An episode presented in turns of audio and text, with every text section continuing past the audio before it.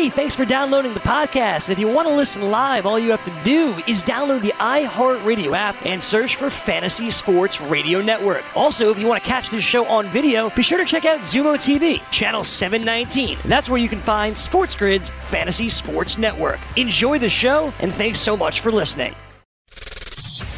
And listen to me. This is the Fantasy Football Best Friends Forever show. Start listening to us or suffer the consequences.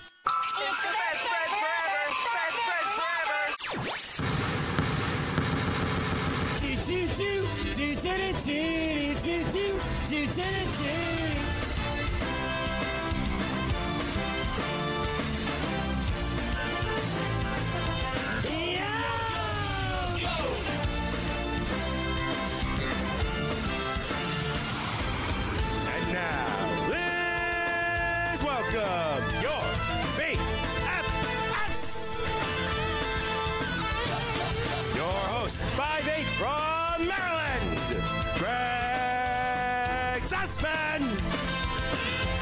And your co-host, 5'9 from St. Francis, Frank Stampfl. Ladies and gentlemen, your BFFs. And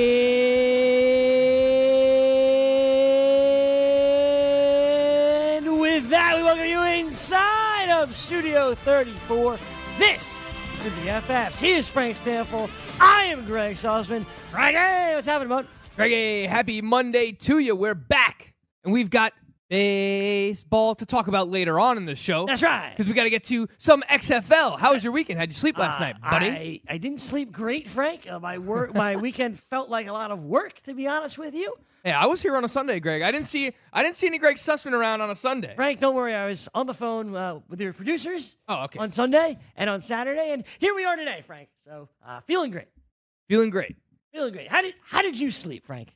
I slept very well. Probably stayed up too late, like I always do, but Sure. I slept very well. Yeah. Had a had a solid weekend. Did you watch the Oscars? I watched a little bit of the Oscars. True story. I only turned the Oscars on because I saw that Eminem was performing. Huh. By the time I turned the Oscars on, he was already done performing. Sure. And then I just left it on in the background and heard Parasite pretty much win everything. Yes. Well, spoiler alert for those that didn't watch the Oscars. well, you should have watched it by now, or if you haven't, you probably heard. For an update on everything that's not the Oscars, here's Alex Fasano. Sports Grid News Update.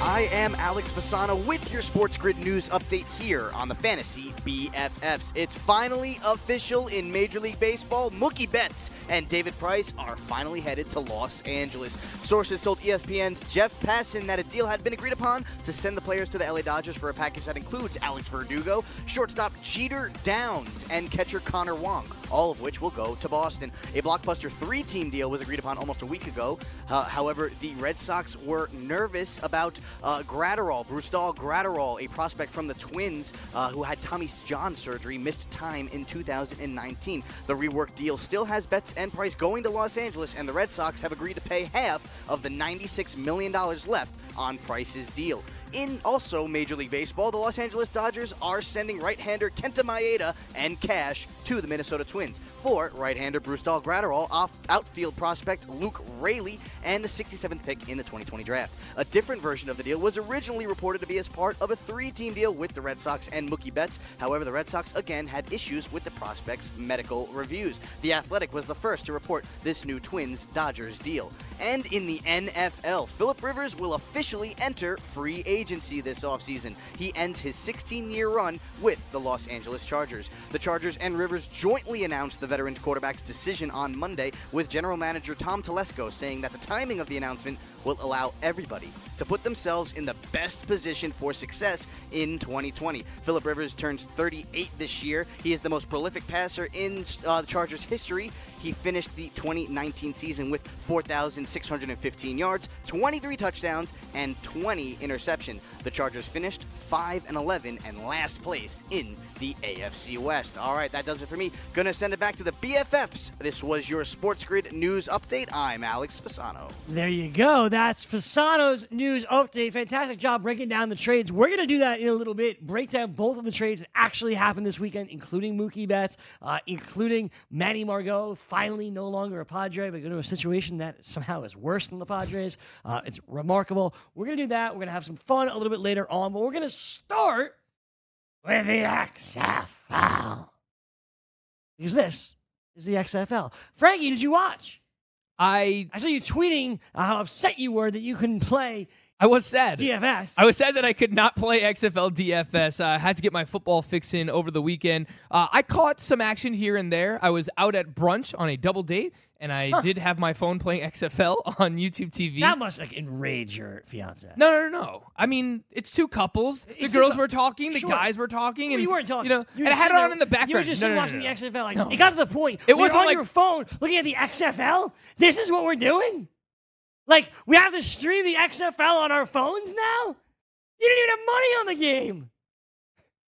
Let me know when it's my turn to talk, Greg, because I'm pretty sure it was my turn to talk, and you I rudely know we- interrupted I didn't know me. we take turns on the show. It's, it's all conversation. Look, here's what I'll say. It wasn't like Ronald Acuna's debut when I was with you at Yankee Stadium, also watching Ronald Acuna uh, on my phone at the same time. I had it on in the background. I just wanted to see if any big plays were happening, if anything crazy was going on. So I caught some XFL action this weekend. Probably shouldn't have watched as much as I could have, but I did see some highlights as well, uh, and I thought it was interesting. We have football all year round. Let's go, Guardians, New York's football team, the best football team in New York, Greg. That- that's it's not hard, Frank. It- it- it's not hard. But The best team that plays in MetLife. There you go. The Guardians defeated the Vipers 23 3 for a little bit. My man Aaron Murray on the Vipers got benched. Uh, Matt McGloin, 15 to 29, 182, threw for a touchdown, which was uh, wonderful. Greg, you owe Matt McGloin and Kevin Gilbride an apology based on what you said on I Friday. don't like either of them, Frank. but uh, they got the job They put it right in your eye, though. I'll say this. My doorman, when I left this morning, he's like, hey, did you watch the Guardians? Like, Frank, what are we doing? what are we doing? Uh, and just to clarify, your doorman's name is Frank. Because I'm not Greg's doorman. Oh, right. right. Yeah. So Frank the doorman, not Frank Stampfl, but Frank the doorman was like, "Oh, I'm pretty excited. They were pretty good. I think I'm going to watch them this season." People are actually into the XFL. Yeah. 3.3 million people watch the XFL this weekend. Look, there is a desire for football year round, and the XFL are doing things a little bit differently. They're interviewing kickers as soon as they miss kicks. They're interviewing Not quarterbacks. Aaron Murray when he got benched though. yeah, They didn't interview him then. They're, I didn't, I'm pretty sure they interviewed a quarterback as soon as he threw an interception. Like, like, what do you say in that moment? Sure. So they're doing some interesting things, uh, obviously. And yes, the Guardians won 23 to three. Matt McGloin did enough. He also had a rushing touchdown. Greg, come on, man, let's go Guardians! I can't believe you were talking smack about Matt McGloin on on Friday, and you were backing Aaron Murray. It was. How did that work out? Poorly 16, 16 for 34 with two interceptions against that elite Guardians You know what? defense. He uh, he didn't look good. I will I'll be honest with you. He looked very very bad. You know who also looked bad? I was excited to get into this with you. With the Renegades and the Battlehawks, the St. Louis Battlehawks defeated the Renegades 15-9. I really liked Dallas in this one. But these running backs that you were so high on because you knew their names, Cameron Artis Payne, the Cap, and Christine Michael. Why don't you read their stats, Frank? I don't know what you're talking about, Greg. I, I can't find them all of a sudden. This is crazy. Oh, I'll be happy to read them. I have them up here. Christine Michael carried the ball seven times to the Battlehawks uh, with a Christine Michael like zero yards. Whoa, whoa, whoa, Greg. Can you talk about the rushing leader of the St. Louis Battlehawks, who is also a former NFL player while we're at it? No. Matt Jones I, got it. had 21 attempts for 85 rushing Sure. yards. That's a pretty good game. Christine Michael, not so much. Hmm. But Cameron Artis Payne did not do much on the ground either. Two rushes for six yards. He did have four receptions for 13 yards. So if you played on DraftKings, the PPR format, that helped you out. But uh, yeah, you, that's the one big takeaway I think from this weekend, Greg. And I heard uh, Gabe talking about this on Twitter over the weekend. The offensive line play was not great, and it's not surprising because the offensive line play is not great in the NFL either. Like it's hard to find quality offensive line play, and it takes time for these guys to play together before you know maybe they'll start to gel a little bit. But the biggest takeaway for me was that there was not a lot of great rushing performances Yeah, by any running backs this weekend. Matt Jones is the only one. yeah, Matt You- Jones performed very well. 21, 21 rushes. carries for, Yep. for Matt Jones. If you look at like the Renegades, they had, their leading rusher had five carries. It was Lance Dunbar. So former NFL player as well, but again, didn't do much with it. no, there's just not that much rushing. You go to the Wildcats, who fell to the Houston Roughnecks, 37 to 17. Leading rusher was Elijah Hood, 12 carries for 43 yards. Right? Like that.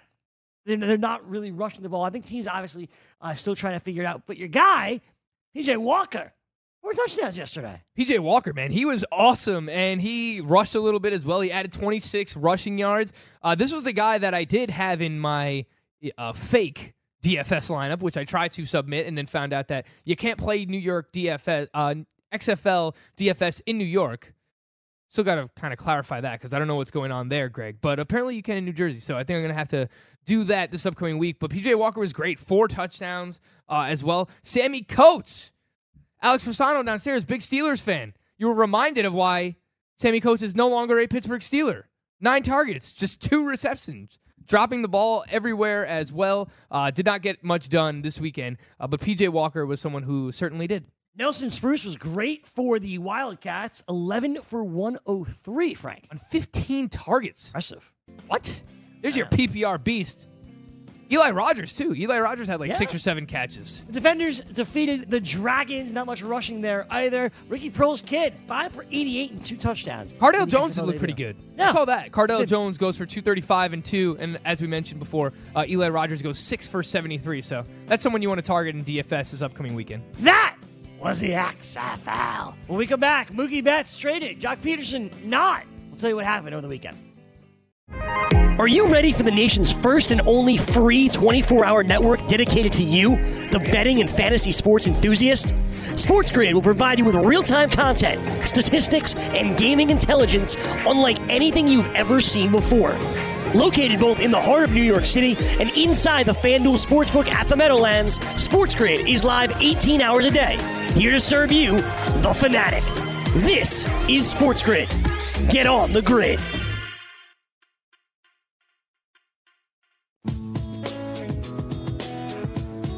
We are live here in Studio 34. This is the BFFs. He's Frank. I'm Greg. Thanks for hanging out coast to coast. Coming up next, Scott Ferrall and the gang will have you covered. Followed by Gabe Morency. In-game live all night long. A lot of NBA All-Star break coming this weekend. We'll make some NBA All-Star like picks um, later in the week. Is that cool? I'm down. Reminded me, you still owe me a, a player show. I guess I have to pick a player in the NFL. I just haven't picked a player yet, right?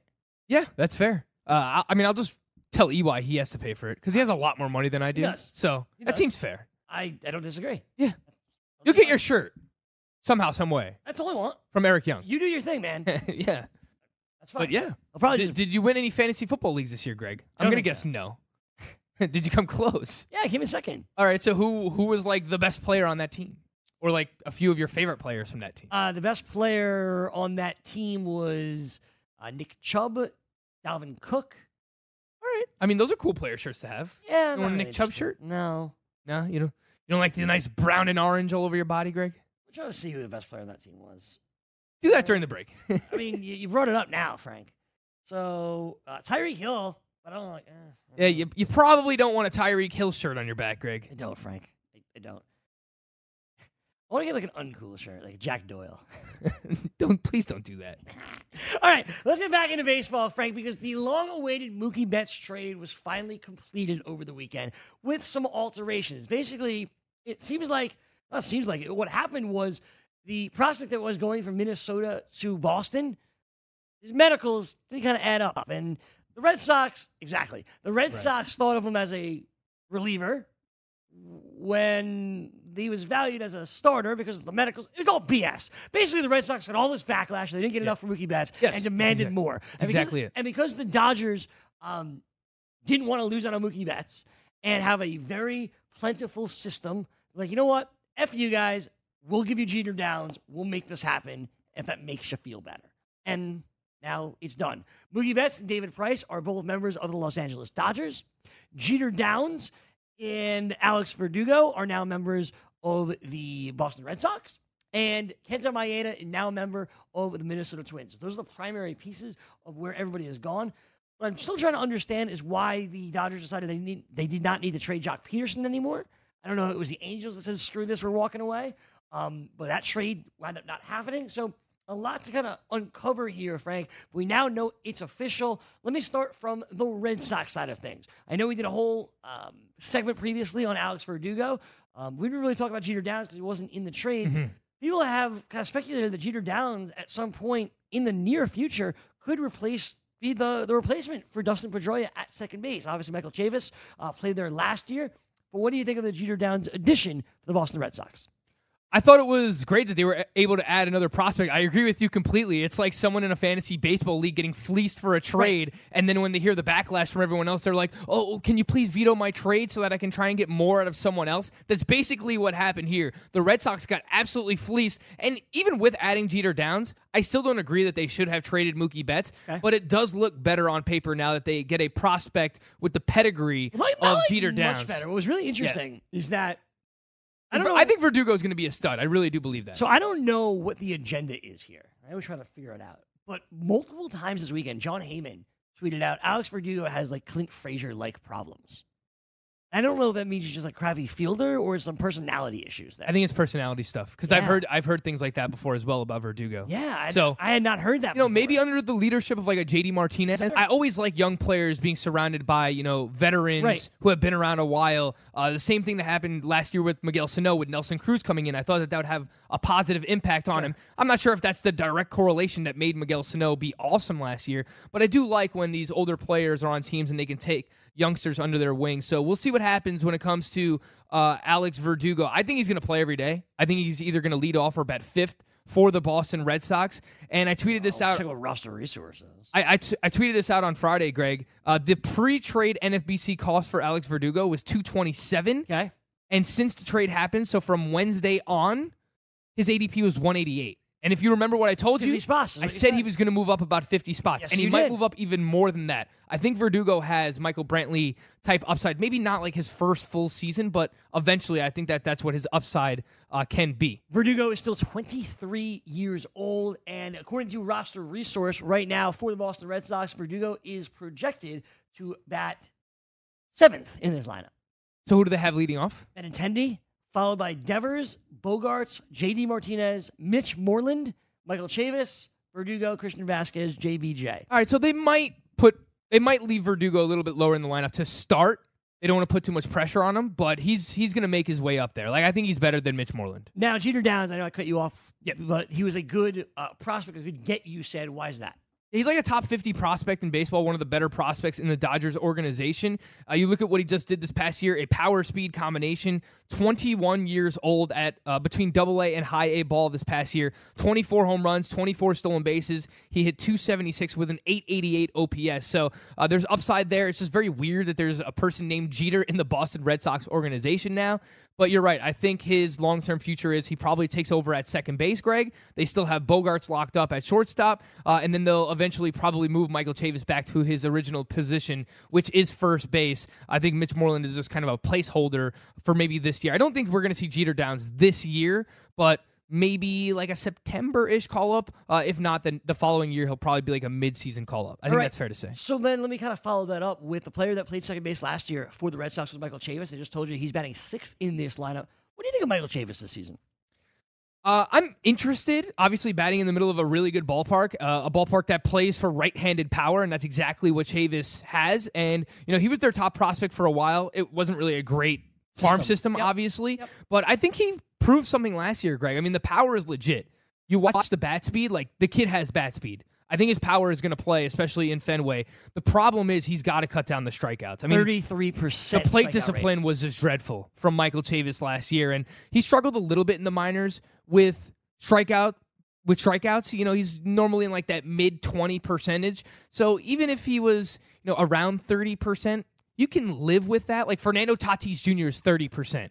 Ideally, you want it to be better, but 33 is a lot, Greg. So Michael Chavis has to be better uh, in terms of plate discipline and cutting down on those strikeouts. But I, I liked what I saw last year 18 home runs in 95 games, a full season with Boston.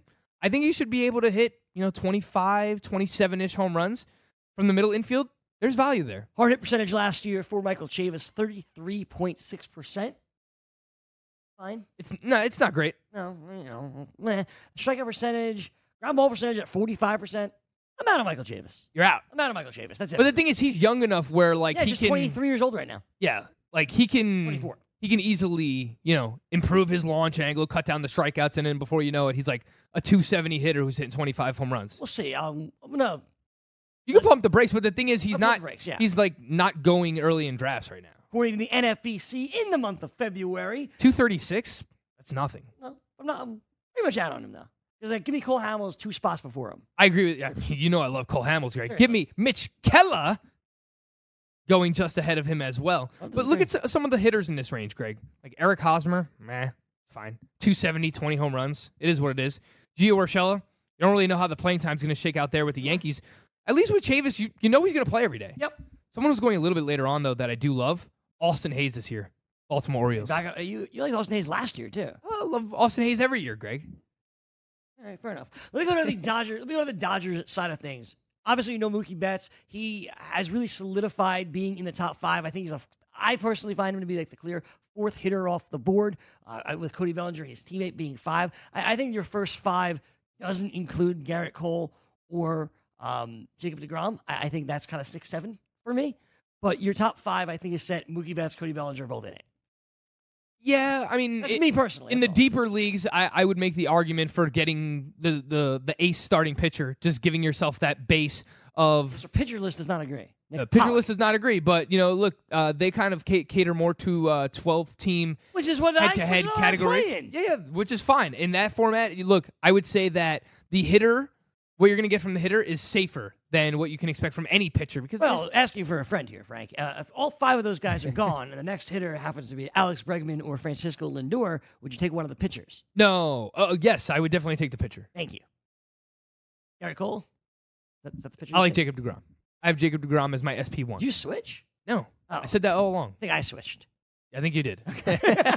surprise, surprise. Greg can't get away from the pinstripes. Fair enough. Uh, we'll see what happens. I was originally on Gerrit Cole. I think I'll come more on Jacob DeGrom, but we'll see. I'll, I'll see how things yeah, look, Betts is going to go inside the top five picks in most drafts, and I think it makes sense. Still a five category player. You worry may, maybe a little bit about the 16 stolen bases last year.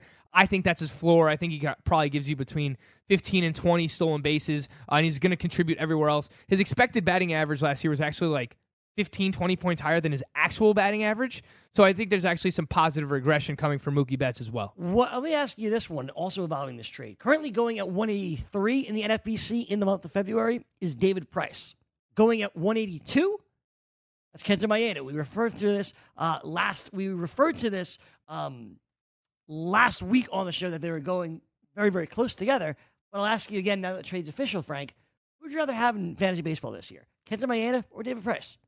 Yeah, I think they're both risky. Uh, I think at some point, like Kenta Maeda is probably going to be slowed down. I don't know that you could defend uh, depend on him for more than 150, 160 innings this year, even with the Minnesota Twins. That's just not the pitcher that Kenta Maeda has been. Same thing with David Price. You know he's almost certainly going to miss some time throughout the course of the season, but I will take David Price. I think that both teams are going to get tremendous run support, uh, but there's just something about the Dodgers, right? It's like every starting pitcher that winds up with the Dodgers, it's a lot like the Houston Astros. These guys are just phenomenal. And if you look at David Price from last year, the strikeouts actually bounced back in a big way. A 28% strikeout rate for David Price last year was the highest of his career. So he actually was pitching well. Uh, I think he had he was unlucky last year as well. A 4.28 ERA, Greg. You see the xFIP down at 3.73. I think the WHIP was a little bit unlucky as well. The strikeouts the highest of his career. I think these guys are close, but give me David Price over Kenta Maeda. I think both guys are players that I'd want on my teams. Kenta Maeda uh, pitching a full season as a starting pitcher. If he holds up, I think he's in a good spot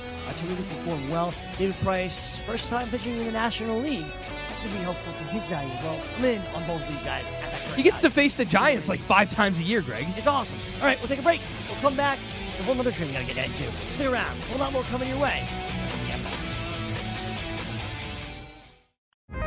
Are you ready for the nation's first and only free 24 hour network dedicated to you, the betting and fantasy sports enthusiast? SportsGrid will provide you with real time content, statistics, and gaming intelligence unlike anything you've ever seen before. Located both in the heart of New York City and inside the FanDuel Sportsbook at the Meadowlands, SportsGrid is live 18 hours a day, here to serve you, the fanatic. This is SportsGrid. Get on the grid.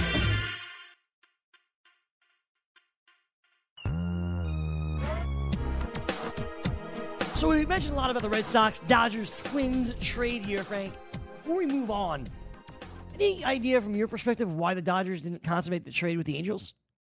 I think it was related from to the Angels. Okay. like just kind of backing out of it and that it was taking too long. I, I don't know exactly the details. That's what I saw on Twitter a little bit, people talking about, but it kind of it seems weird to me that the Angels wouldn't still go through with it because yes, while they have more rotation arms now, it seems like they can never have enough depth because the, Andrew Heaney's always hurt. Shohei Ohtani, you don't really know what you're going to get out of him. So I think they should have went through with it. And you get an outfielder like Joc Pederson who already knows the area. He plays with the Dodgers and probably could have hit you 30 home runs playing every day in, in right field there. I think that made a lot of sense for the Angels. And then, you know, getting a pitcher like Ross Stripling. I think, look, we've seen upside out of Ross Stripling. He was an all star in 2018. Like he had a stretch where he was phenomenal as a starting pitcher and really good curveball as well. The strikeout numbers are solid, but has this really good command. Doesn't walk all that many guys. So I thought that getting Ross Stripling for the Angels would have been uh, great for their rotation, and it would have been great for fantasy, right? Because we would have unleashed Kenta Maeda, we would have unleashed Ross Stripling at the same time. Now we still kind of have these question marks. We have like five, six players for the Dodgers, Greg, to fill two rotation spots with Julio Urias and with J- uh, Jimmy Nelson, Dustin May, Alex Wood. Alex Wood, Ross Stripling. So you still have five guys to fill two rotation spots. And Absolutely. It's frustrating from a fantasy perspective. Now that glut reminds me of what we also know in Tampa Bay, where the Tampa Bay Rays have done a lot this offseason. But it feels like none of it's made it our jobs any clearer by any means. Over the weekend, the Rays wound up trading away Emilio Pagan, their closer this past season, for Manny Margot. I know there's other pieces that are involved in that, but Margot and Pagan are the two big pieces traded away, right? Yes. Okay, so those are the two major pieces. It's Pagan that goes over to San Diego, that he's going to help their bullpen in front of Kirby Yates, maybe replace Kirby Yates, who's a free agent to be if he gets traded away. And you have Manuel Margot that's going to go play the outfield for Tampa Bay, much like his old teammate Hunter Renfroe being traded away from San Diego to Tampa. Tampa's got a lot of players in the mix, including Renfroe, in including um, Kevin Kiermaier, for instance. Kevin Kiermaier, Yoshi Tsutsugo. You have Nate Lowe. You have Jose Martinez. You have basically six or seven guys, Greg, that are trying to fill, you know, right field, DH, and first base. And again, this reminds me of the Dodgers, where it's frustrating from a fantasy perspective, but it's a great problem to have if you're the Tampa Bay Rays. You're just going to continue to play the matchups, right? So Austin Meadows is going to play every single day in left field, and then you're going to have a combination of Kevin Kiermaier and Manny Margot in center field. You know, maybe just a straight up platoon with uh, Kiermaier playing against right-handed pitching and Margot playing against left-handed pitching, and then again in right field you have if Margot is not playing that day, you could put him in right field, or you can get one of Jose Martinez out there, or uh, a, a, a Hunter Renfroe, or a, a Yoshi Tsutsugo. And then whoever isn't playing there, you can use as your DH and, and your first base. And all the while, we have Nate Lowe, who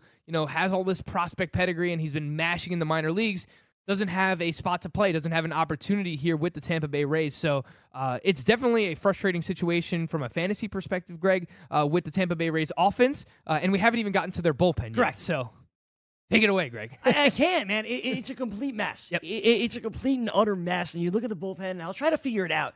Um, who will be the closer when it's all said and done? I don't know. Yeah, Like the problem with the Rays is the closer on day one could be the starter on day two. I mean that quite literally. Yeah. And, the same goes for the outfield. The entire starting outfield can be replaced on day from day one to day two. That's how many pieces they have here. And, and Margot, is he going to be a starter? Like, do you trade away your closer for someone that's going to be a fourth or fifth outfielder for you? I wouldn't think so. No, this is a It's not like clear. Making, making money. No, it's a, it's a buy low opportunity for the Tampa Bay Rays. They're looking at a player that you know was once regarded as one of the the top outfield prospects in baseball, and he went over to the San Diego Padres in a trade from the Red Sox years ago. He hasn't panned out with the San Diego Padres, and now the Tampa Bay Rays are buying low on him and, and potentially selling high, I guess, on Pagan. I, I don't know why they wouldn't like Pagan because, as you mentioned, Greg, I mean he was damn good last year, over twelve strikeouts per nine, under two walks per nine.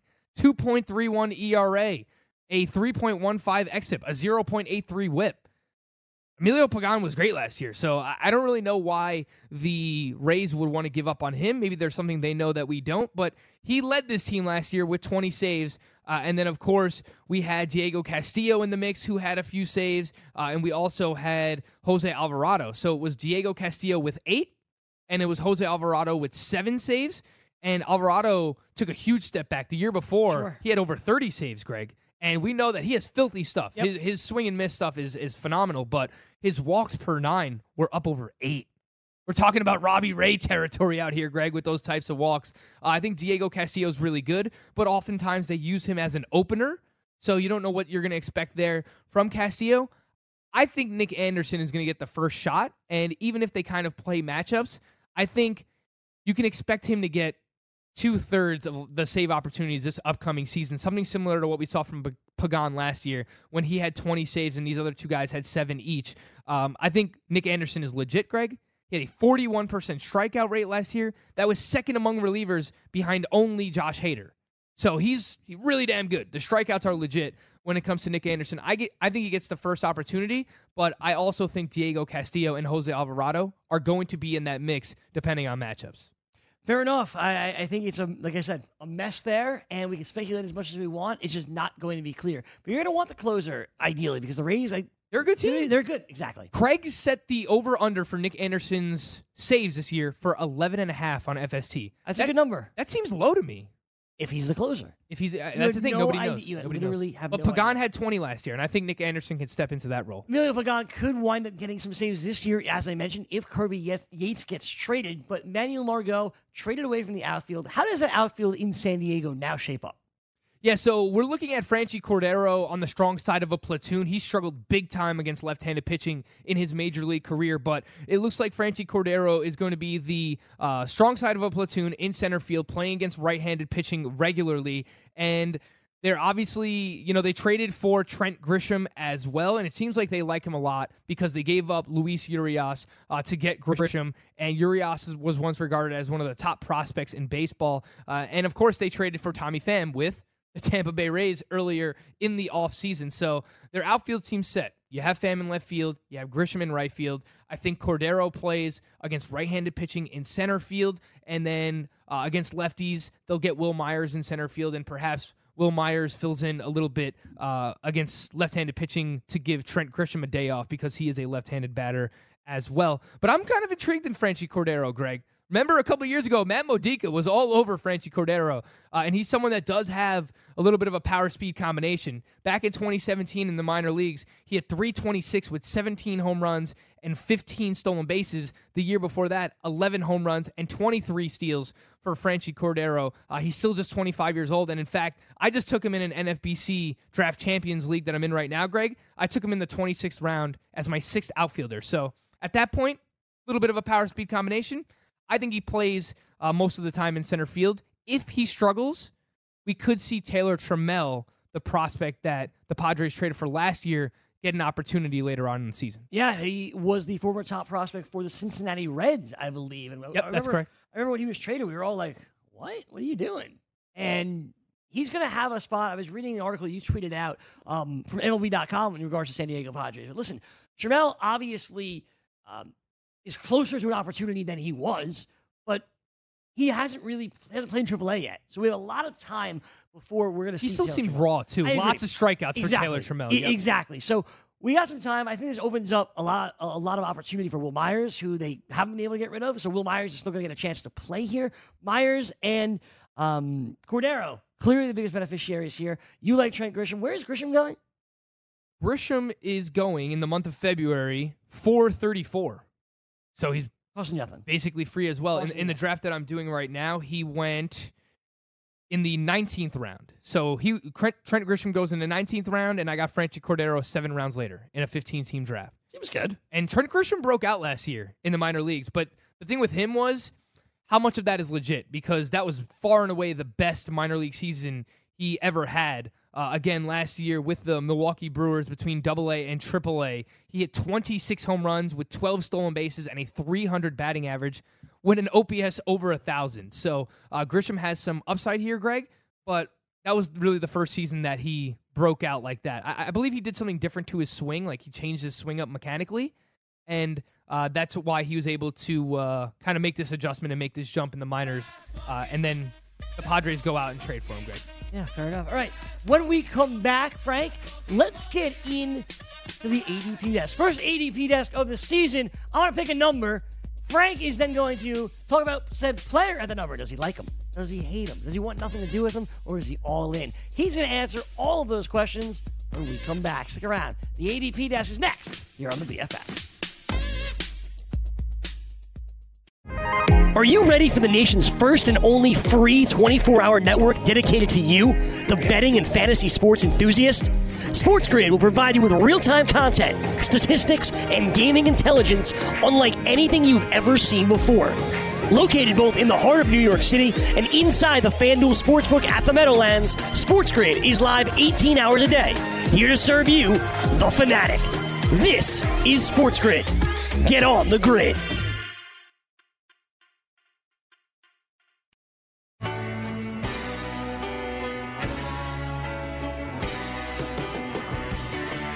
Right, back here, BFFs. It's time, Frank, the first ADP desk of the season. Are you excited? I'm very excited using the NFBC ADP in the month of February. Greg Sussman's going to give me a number, Yeah. and we're going to talk about said player. I'm not just going to give you a number, Frank. It's not going to come from my head. Oh, you- you're not just going to think of a random number? So how are you going to do this? Greg Sussman's reaching under the table, and he gets the trusty Let's spin the wheel. rubber ducky. Let's spin the wheel of ducks. There's a number on each duck. I All right, will let's read go. it, and away we go. And before I do this, We have no idea what numbers are. Uh, well, you wrote the numbers. We don't know which players they are. Not a It's clue. Completely random. all right, I'm going to start before I go to the ducks. I'm going to go with number 248, Kobe Bryant, 24 and 8. My man. Number 248, Kobe Bryant, uh, represented NFBC in the month of February. Who is number 248, Frank? That would be Dansby Swanson All right. of the Atlanta Braves. Talk to me. Dansby Swanson uh, kind of broke out a little bit last year. I Sure. remember he was a popular waiver wire pickup. Was Dansby Swanson again? Uh, former first round pick, still just twenty. You know what? I was gonna say 25 years old. He turns 26 years old tomorrow, actually. Happy February birthday, 11th. Dansby. So happy birthday to Dansby Swanson. But he did break out a little bit last year. 17 home runs, 10 stolen bases, 251 batting average. I, I don't think that the offense is o- ever going to get to the the point that maybe people expected it to. I know he was more so regarded as a complete prospect, someone who is a great defender as well, but he does offer a little bit of a power speed ish combination. I don't know that there's a lot of upside with a Dansby Swanson. I love the lineup with the Atlanta Braves, but I think a fair projection. Well, he had 17 home runs in 127 games, so if he could stay healthy, maybe there's a chance we start to see him mature and get to that 20 home run plateau, Greg, with 10 to 12 stolen bases and no, not a great batting average. I think that's what you can expect, right? He's probably going to give you between a 240 and 250 batting average. Dansby Swanson did have, as you mentioned, a little bit of a breakout. There was a time in the middle of the season you're like, oh my God, it's mm-hmm. happening. Right? Then it didn't. But, you know, he was a ringing endorsement. very similar, very similar speed last year. Ten steals in each year, caught four to five times. You know, I think at twenty, what six years old now, he's going to be who he is, and I don't know if that's that's good enough. There's a lot of guys who do what Dan, Dan Swanson does. I do like the hard hit percentage at forty two and a half percent. Currently projected to bet eighth for the Atlanta Braves. That's another issue for me. So, uh, are you in or out of Dansby Swanson? I'm probably going to be out and just looking at other players in this range to kind of compare the middle infield position. Not a lot of middle infielders in this range. Luis Urias is going ahead of him. Don't really like Luis Urias either. Yeah. Uh, but Austin Hays is in this range. Eh, Come on, just it all comes back to Austin Hays. Shin-Soo Choo is going after him as well. Shin-Soo Choo undervalued every season, Greg. Great, Frank. Uh, tomorrow you mentioned is Dansby Swanson's birthday. That is two eleven. Let's go to number two eleven. Oh, number two eleven. What do we have here? What do we have over here? That would be. Ooh, this is an interesting one. All right.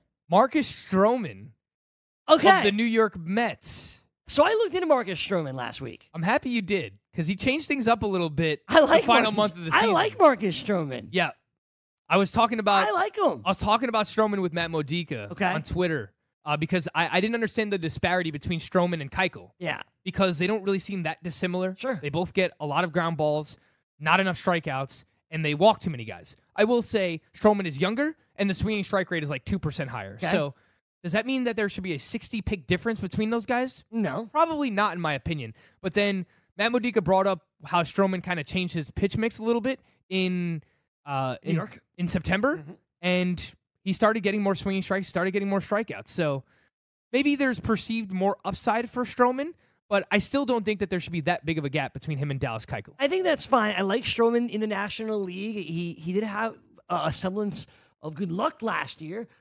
He came home, baby, back to New York. I like Stroman. He could get traded again mid-season, obviously. Um, like Marcus Stroman. I, I can get Eno Marcus Stroman at 211. Who are the players he's going around?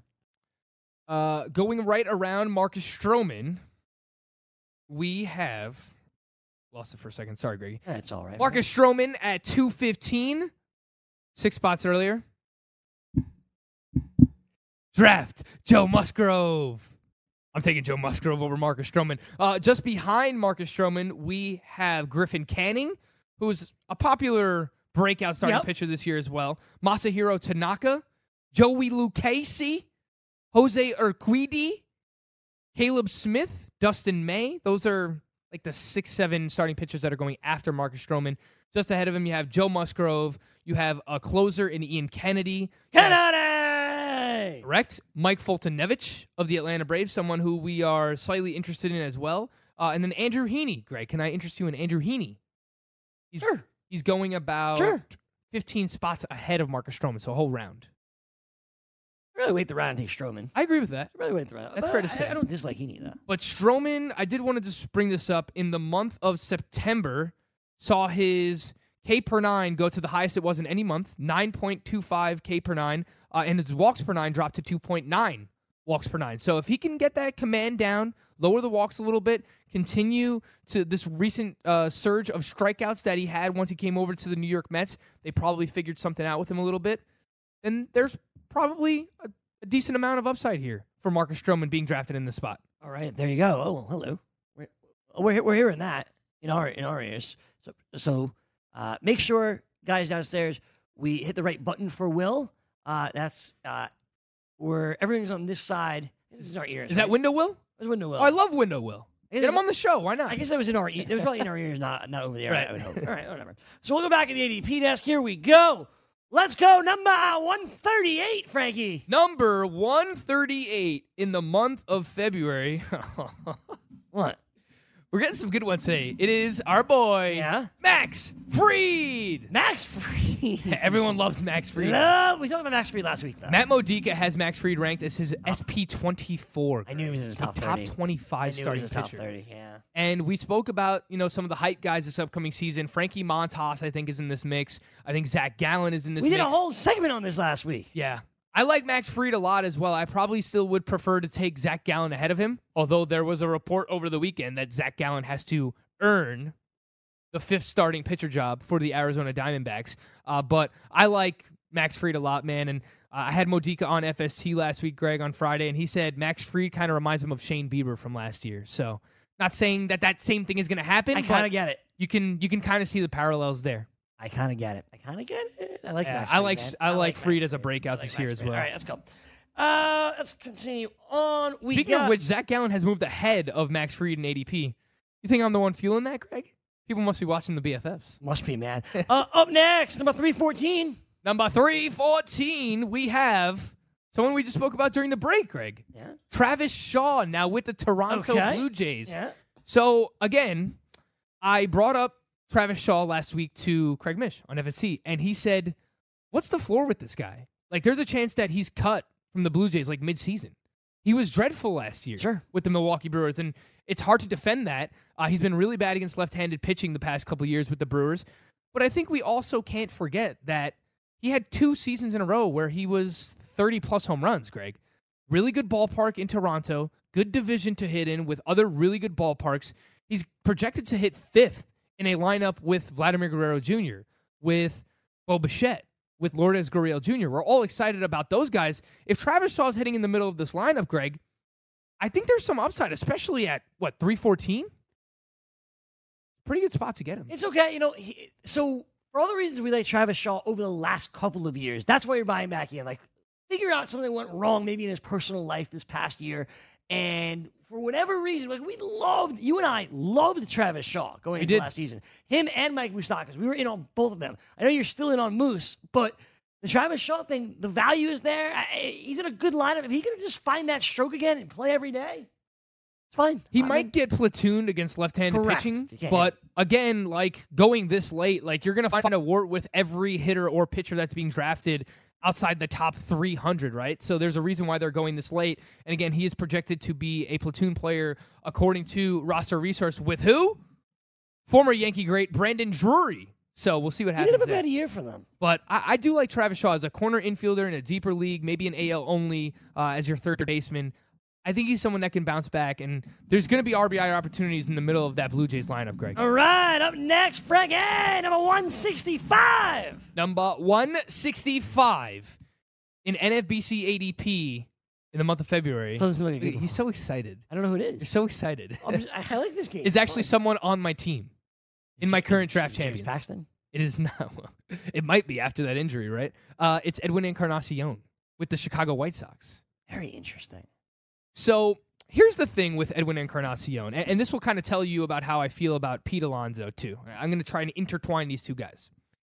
Pete Alonso, based on his profile, is going to strike out a lot this year. He's probably going to hit you around 250, I think, similar to what he did last year. He makes great contact when he makes contact, but he str- still strikes out a lot.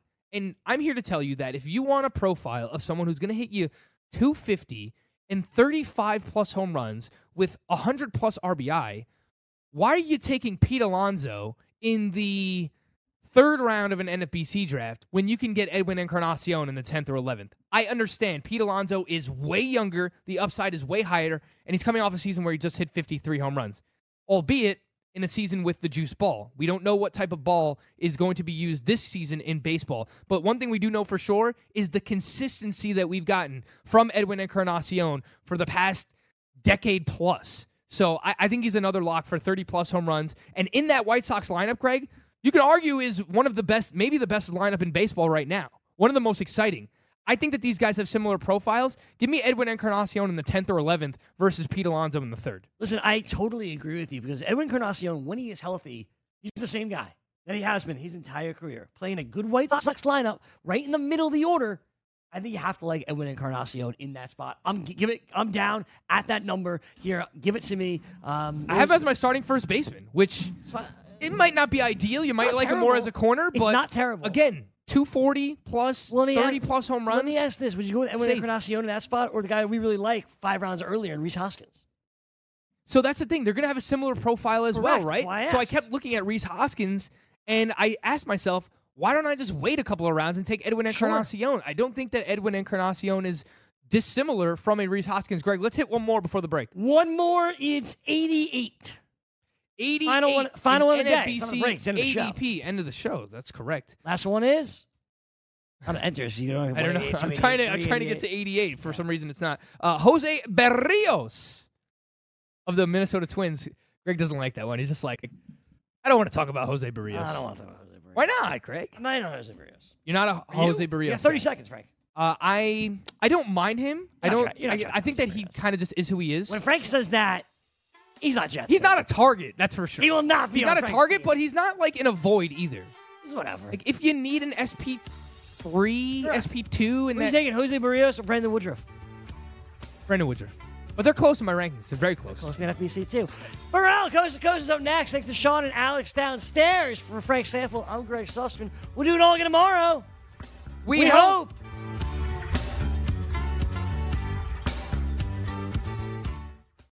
Are you ready for the nation's first and only free 24 hour network dedicated to you, the betting and fantasy sports enthusiast?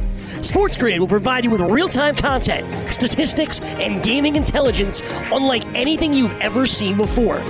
Located both in the heart of New York City and inside the FanDuel Sportsbook at the Meadowlands, Sports Grid is live 18 hours a day, here to serve you, the fanatic. This is Sports Grid. Get on the grid.